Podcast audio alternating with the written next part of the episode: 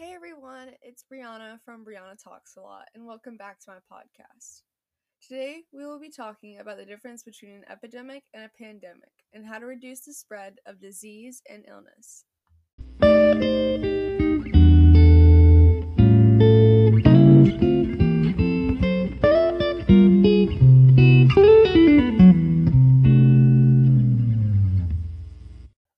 First, talk about the difference between an epidemic and a pandemic, while using COVID 19 as an example.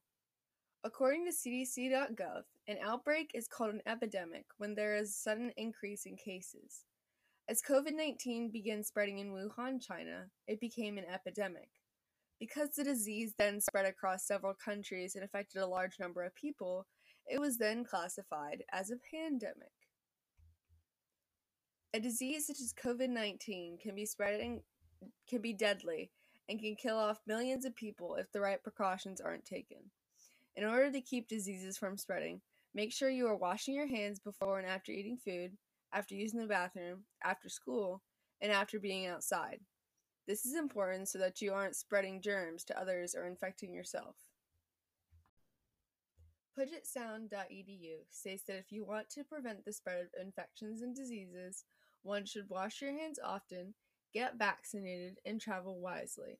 According to CDC.gov, wear a mask that covers your nose and mouth to help protect yourself and others, as well as stay six feet apart from others who don't live with you.